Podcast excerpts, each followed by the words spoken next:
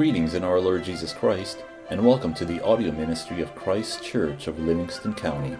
The following are three excerpts from a covenant renewal worship service led by Pastor Dirk DeWinkle, teaching elder at Christ Church. We trust you will be edified and ministered to by the Holy Spirit through this audio recording. Our call to confession is from Proverbs chapter 20, verse 25. It is a snare for a man to devote rashly something as holy, and afterward to reconsider his vows. Words are powerful. With words, God made heaven and the earth. Words can bring life, and words can bring death. Jesus Christ is the Word. And God expects us to respect words and their power.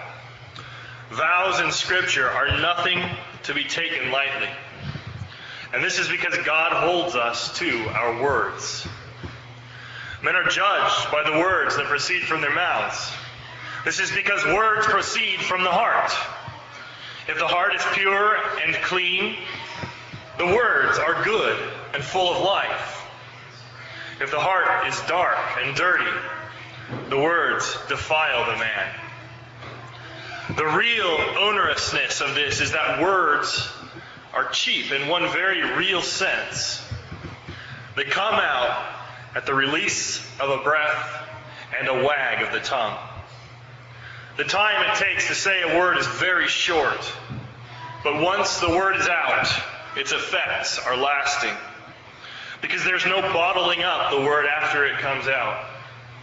How many times in our lives have we, have we wished that we could take something back? How many times have we seen the power of words only to realize that it's too late to take them back when we've inflicted pain or to regain the confidence that we've betrayed? On the other hand, vows are blessings. By them, we can, we can be held accountable for our actions or called to obedience, or we may otherwise have wandered.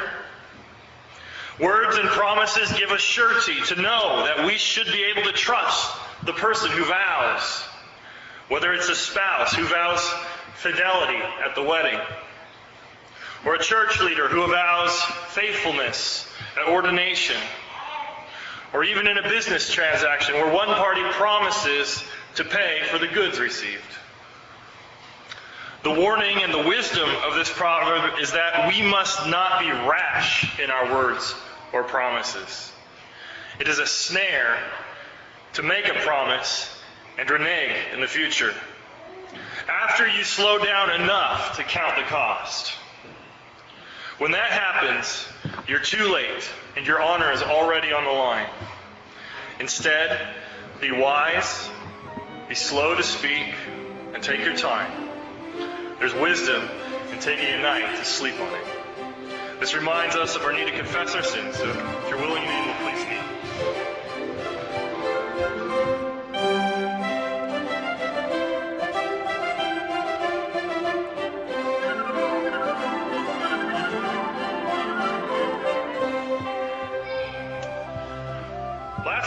saw the work of Philip the evangelist and the water of the gospel on the desert road in, the in his ministry to the Ethiopian eunuch.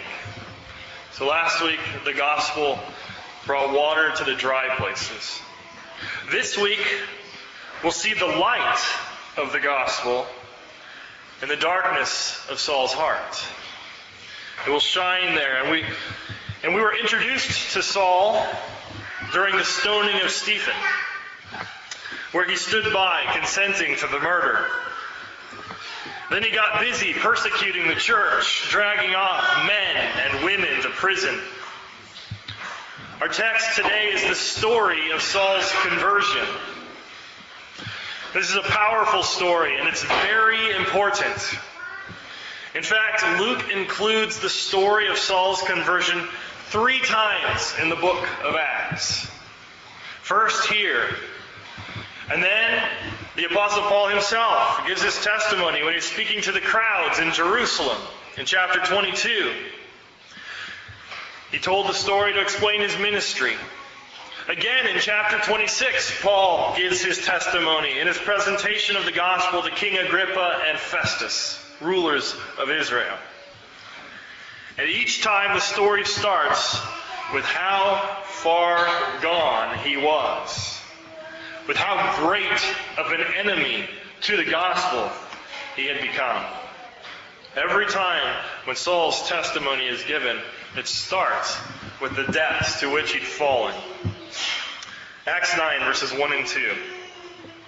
Then Saul, still breathing threats and murder against the disciples of the Lord, went to the high priest and asked letters from him to the synagogues of Damascus, so that if he found any who were of the way, whether men or women, he might bring them bound to Jerusalem. This is the introduction to Saul's conversion. Here we see why he was on the Damascus road. Saul was never a slouch. He was never lazy. On the contrary, he was a scholar and he was a zealot. He would have had to have been. He was a young man, and already at such a young age, he had accomplished very much. In Acts 26, Paul tells us that he voted against the Christians when they were taken before the Sanhedrin. This would have meant that he was a member of the Sanhedrin, the highest court in the land of Israel, the highest Israeli court. He had the equivalent of two PhDs by the time he was 21.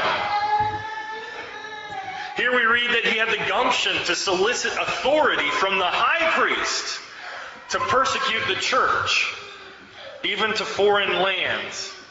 And he was willing to take the persecution beyond the national borders of Israel to Damascus. What we know about Damascus, and as far as we know, Damascus is the oldest city in the world. The oldest city in the world that's been continually lived in. It lies 140 miles, mostly north and a little east of Jerusalem, at the convergence of two rivers. And it was an oasis on the edge of the desert. It also was an important city because it lay at the convergence of several trade routes. One to the sea through the port of Sidon, one to the north towards Asia Minor and modern day Turkey, one to the east from the deserts of Arabia, and one to the south along the King's Highway, going through Palestine and down to Egypt. Damascus was the capital of the Roman province of Syria. Josephus tells us there were thousands of Jews who had settled there. And we see that Saul was coming to the synagogues of Damascus to find any who were of the way, who had from his perspective, infiltrated Judaism there. Christianity is called the way several times in Acts. And by that, it means that Jesus says, I am the way, the truth, and the life. No man comes to the Father but by me. By all accounts, Saul was a man on a mission, though. He was willing to do what it took to accomplish his goals. He even says that he felt compelled to do this. In Acts 26, verse 9, when he's giving his testimony there, he says, Indeed, I myself thought I must do many things contrary to the name of Jesus of Nazareth. Saul felt compelled to persecute the church. This is similar to what Jesus had prophesied to the disciples before his death. He said that whoever kills you will think that he does the work of God. Few things are more dangerous than misguided religious zealots. At least three times in Acts, the fact that Saul persecuted both men and women is mentioned. His persecution was a blind rage. He was out for blood, He was going to take it wherever he could find it. And he didn't care if the offenders were weak or helpless. He didn't even care if they were right. Remember Stephen's murder? Saul was there. He saw the failed accusations against Stephen. He saw the stopping of ears and the closing of minds to the truth of Stephen's gospel and defense. So now we know why he was on the Damascus Road. But now something happens that Saul could never have guessed in a million years. He's about to trade his figurative blindness, his rage, and his closed mind for actual blindness due to the blinding illumination of God. Acts 9, verses 3 through 9. As he journeyed, he came near Damascus, and suddenly a light shone around him from heaven. And he fell to the ground and heard a voice saying to him, Saul, Saul, why are you persecuting me? And he said, Who are you, Lord? And the Lord said, I am Jesus, whom you are persecuting. It is hard for you to kick against the goads. So he, trembling and astonished, said, Lord, what do you want me to do? Then the Lord said to him, Arise and go into the city, and you will be told what you must do. And the men who journeyed with him stood speechless, hearing a voice, but seeing no one. Then Saul arose from the ground, and when his eyes were opened, he saw no one. But they led him by the hand and brought him into Damascus. And he was three days without sight, and neither ate nor drank. Here we see the blinding light of God's revelation to a soul darkened by sin. Saul probably saw himself as some sort of a, a savior. He was a white knight, riding in to save the nation from the terrible evils of heresy. In his mind, he was the light bearer, ready to reveal the wickedness of the followers of Jesus Christ.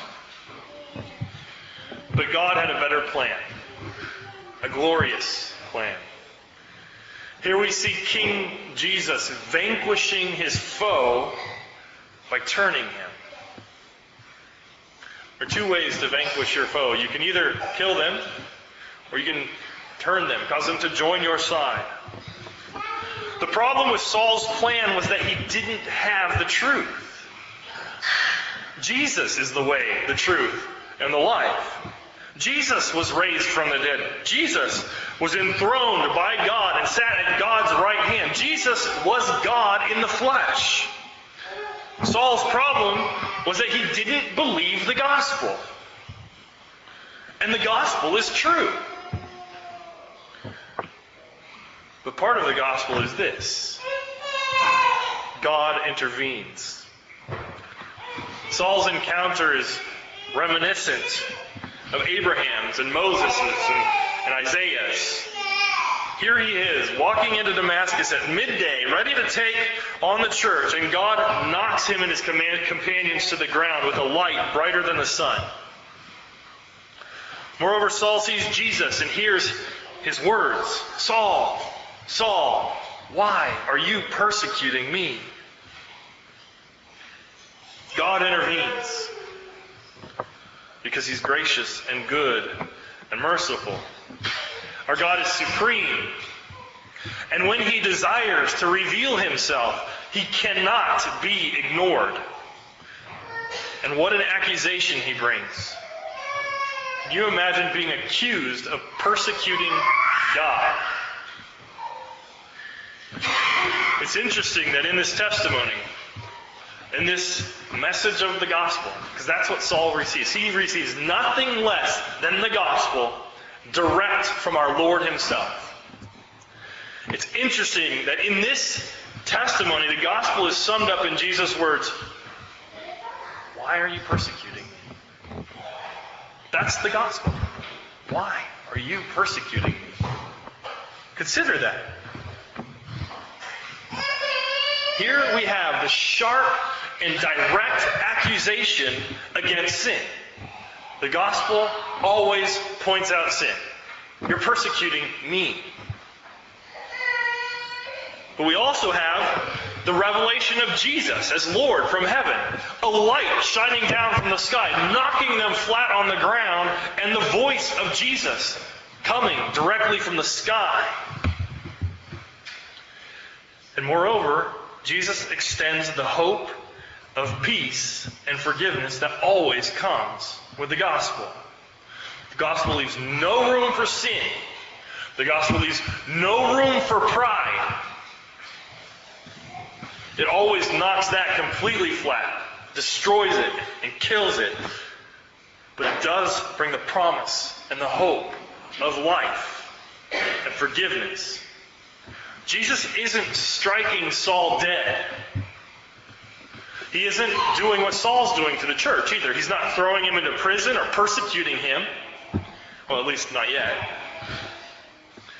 Jesus is God of heaven and earth, who has the authority and the power to obliterate Saul. And yet he shows mercy and grace. Saul hated Jesus. He hated Jesus. He thought, I must get in the way of this Jesus of Nazareth. He hated Jesus. And he thought that he loved God. He thought that he was God's man. He thought that he was doing God's work.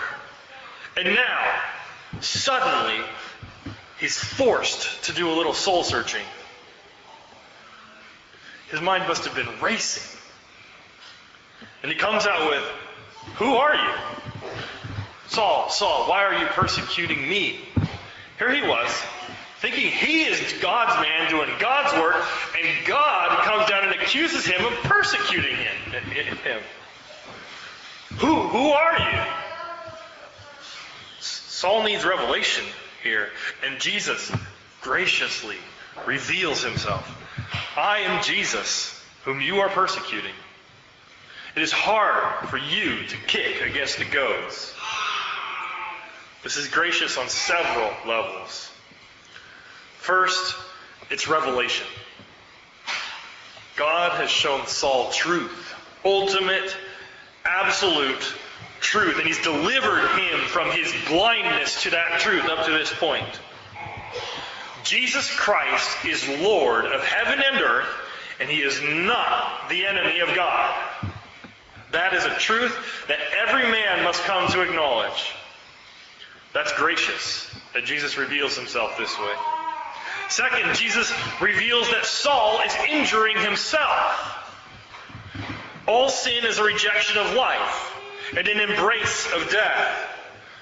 But Saul was heaping up condemnation on himself in the heavenly court by his abuse of Christ's body, the church. In Jesus' words, he is kicking against the goads. Goads were sharp, pointed sticks that they stuck on the front of ox carts. And they would keep the oxen from kicking the cart.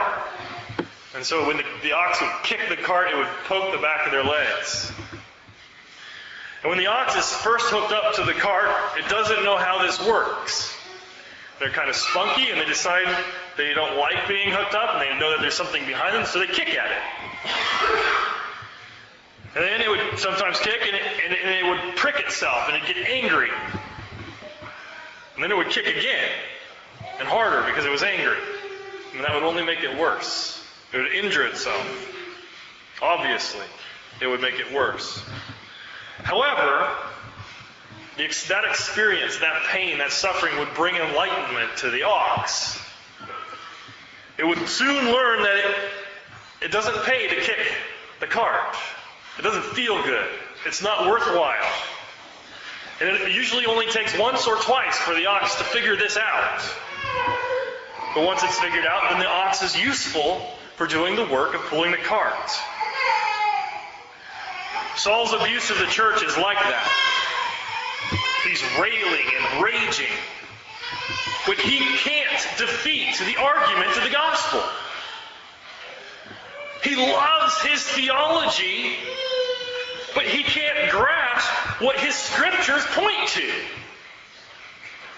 He needs God. That's what the gospel is all about.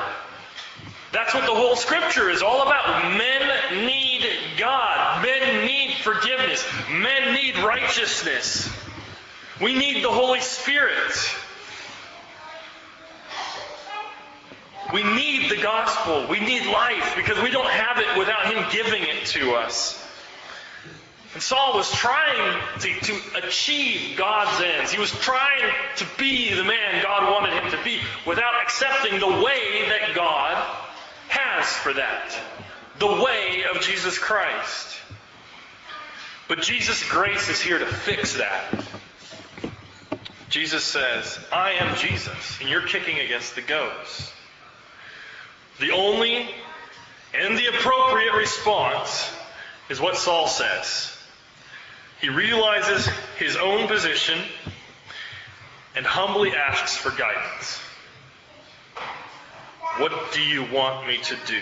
Lord, what do you want me to do?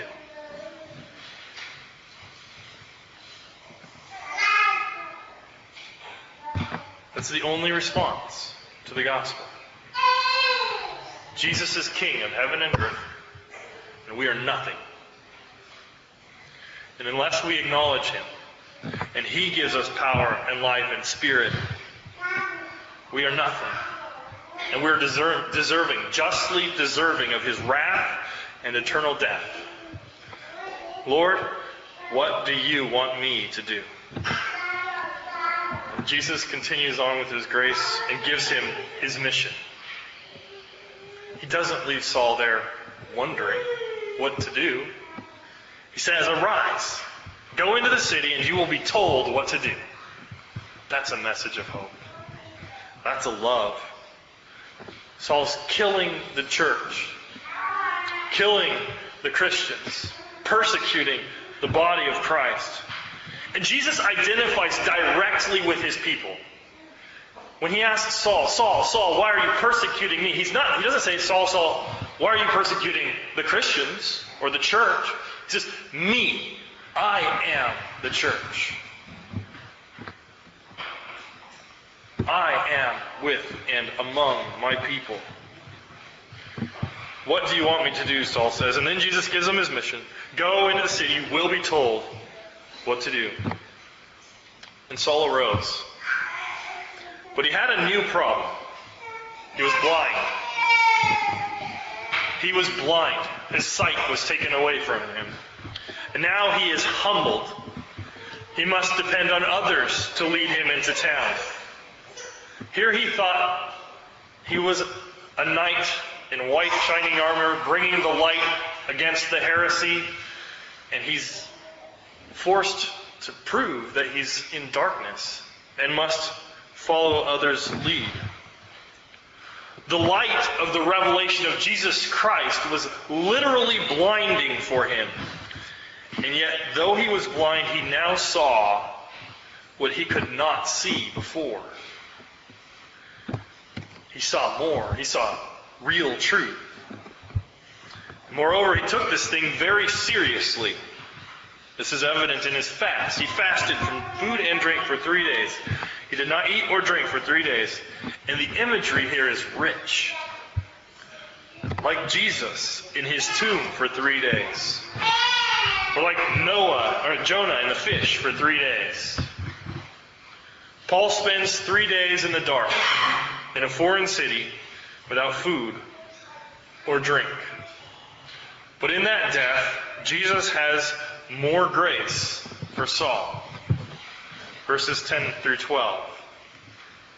Now there was a certain disciple at Damascus named Ananias, and to him the Lord said in a vision, Ananias. And he said, Here I am, Lord. So the Lord said to him, Arise and go to the street called Straight and inquire at the house of Judas for one called Saul of Tarsus. For behold, he is praying. And in a vision he has seen a man named Ananias coming in and putting his hand on him so that he might receive his sight. God gives Saul blindness, and he gives Ananias a vision. He responds promptly, Here I am, Lord. And God tells him that Saul has also received a vision. And that Ananias is to go to Saul to give him back his sight. And understandably, Ananias has reservations about this mission. Verses 13 to 14. Then Ananias answered, Lord, I have heard from many about this man, how much harm he has done to your saints in Jerusalem. And here he has authority from the chief priests to bind all who call on your name. Nonetheless, the Lord reveals to Ananias the mission that he has for Saul, verses 15 to 16. But the Lord said to him, Go, for he is a chosen vessel of mine to bear my name before Gentiles, kings, and the children of Israel. For I will show him how many things he must suffer for my name's sake. Before, thought Paul, Saul thought that he was doing what he, what he must do. He thought he was doing what he was supposed to do, what God expected from him. That's what Saul thought he was doing when he was persecuting the church. But now God is revealing to him what he really expects him to do. And he reveals to Ananias the glory of Saul's mission. Here we have prefigured the illustrious career of the Apostle Paul. Jesus has a plan for Saul's life. And Saul was about to learn what that was. He was a chosen vessel to bear the name of Jesus before Gentiles, kings, and the children of Israel. As we know now, Saul was to go on and write almost a third of the New Testament. And he's to be the primary character in chapters 13 to 28 of this book, uh, of the book of Acts. His work in the establishment of the church is indispensable. But up till now, the opposite was his aim. However, God is good and gracious, and Ananias is obedient. So God grants sight and peace to Saul, verses 17 through 19. And Ananias went his way and entered the house, and laying his hands on him, he said, Brother Saul, the Lord Jesus, who appeared to you on the road as you came, has sent me that you might receive your sight and be filled with the Holy Spirit. Immediately there fell from his eyes something like scales, and he received his sight at once, and he arose and was baptized. So when he had received food, he was strengthened. Then Saul spent some days with the disciples at Damascus. God is good. Ananias comes to give sight and true peace to the, the filling of the Holy Spirit. And now, instead of enmity with God, Saul has been given the Spirit of God. Now, instead of persecuting Jesus, Jesus lives in him. Saul's sight is restored. So now, not only does he have the light of revelation that Jesus Christ is the Lord of heaven and earth, and that all men must bow down and serve him, now he's received the light of his eyes again. He's able to see. He's able to, to go and do what Jesus has for him to do. He's joined to the church in baptism. And then he's strengthened with food and fellowship with the believers in Damascus. Next week, we'll see how this turned immediately into Saul preaching Jesus in the very synagogues for which he was planning on coming to town in order to destroy the church. But that's for next week. Saul's conversion is central to the story of the growth of the church. In many ways, it is a microcosm of what God does and is doing in the world. How does God work in our world? God takes his enemies and makes them his children. That's what God's doing in the world. God takes his enemies and makes them his children. God intervenes. God intervenes in our lives. God comes down into our world and he reveals himself as he truly is to men who don't have eyes to see or hearts to understand. He gives us those eyes and those hearts. And then when we see him as he really is, God shows us his grace and mercy, and he calls us to come and to receive his free gifts, just like he did here with Saul. So Saul's conversion is central to the story of the growth of the church, and it's a microcosm of what God is doing in our world. But it's also an example of what man's role is in the midst of God's work. We are prone, like Saul was, to think that we know God's mind. To think that we can see and understand what he's doing. And in our pride, we rail against him and his decreed will. Saul was an extreme example of this. He hated God, and he hated that God had a hold on him. And so he persecuted God, the church. His life was characterized by as he will later write, the works of the flesh spite, envy, anger, hatred, murder, lies. Saul's conversion is a type of us. And like Saul, we are also subject to God's revelation. If we grew up as unbelievers, we probably have our own Damascus Road experience. That time when God shone his light down on us, and there was nothing for it but to fall down and humbly petition him, Lord, what do you want me to do? God reveals himself. When he reveals himself as he is, that's the only response. What do I do? If we were fortunate enough to grow up in the church and never not know Jesus as Lord, then the change is not as stark. But even here in the church, there's frequently the experience which is very similar to Saul's Damascus Road moment. A coming to greater light, to greater knowledge, and to greater, understanding of God. Sometimes this happens when we suddenly understand some elusive doctrine. Or we grasp a hint of the grandeur of God and His salvation. The power and the ultimacy of Him and what He's doing in our world. God is light. And God is infinite. Therefore, his light is blinding and his illumination is overwhelming. If you've never known a moment of his revelation in which your breath was taken away, then pray for it.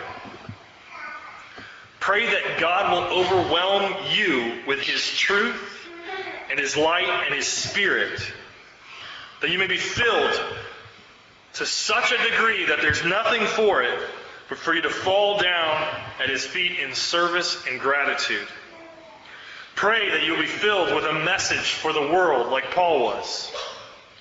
That you would grasp that message, the message of the gospel, the message of divine love, and that you would proclaim that message in every area of your life.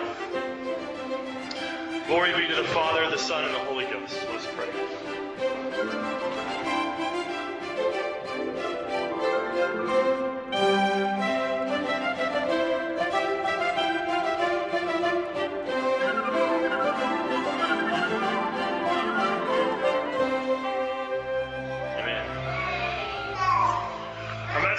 This morning is all about revelation, about blindness being exchanged for vision and sight.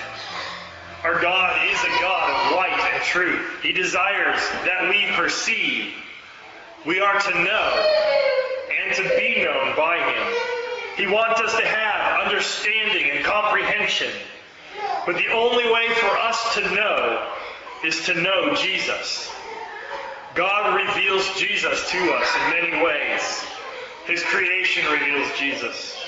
His Word reveals Jesus. And as we saw today, Jesus reveals himself by his Spirit. God has lighted his light, and he has set Jesus on the hill at his right hand until all the world will be filled with the knowledge of God, and every enemy will be subdued by him. Every knee will bow, and every tongue will confess that Jesus Christ is Lord. Gloriously, that kingdom and Jesus' lordship is bound up in his incarnation and in his death and resurrection, which is to say, it's bound up in the grace and mercy that is offered to us in the Lord's Supper. Jesus is king, but Jesus is gracious.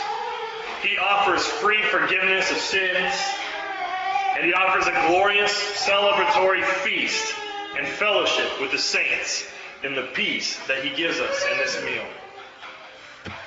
Christ's body broken for us. Let's pray. Thank you for listening to these excerpts from the worship service of Christ Kirk of Livingston County. If you would like further information about anything in these messages, the Bible, about Christ Kirk of Livingston County, or wish to make any other related inquiry, please feel free to contact Pastor Dirk DeWinkle through our website, christkirkmi.com. That's C H R I S T K I R K M I dot com. Again, thank you and blessings.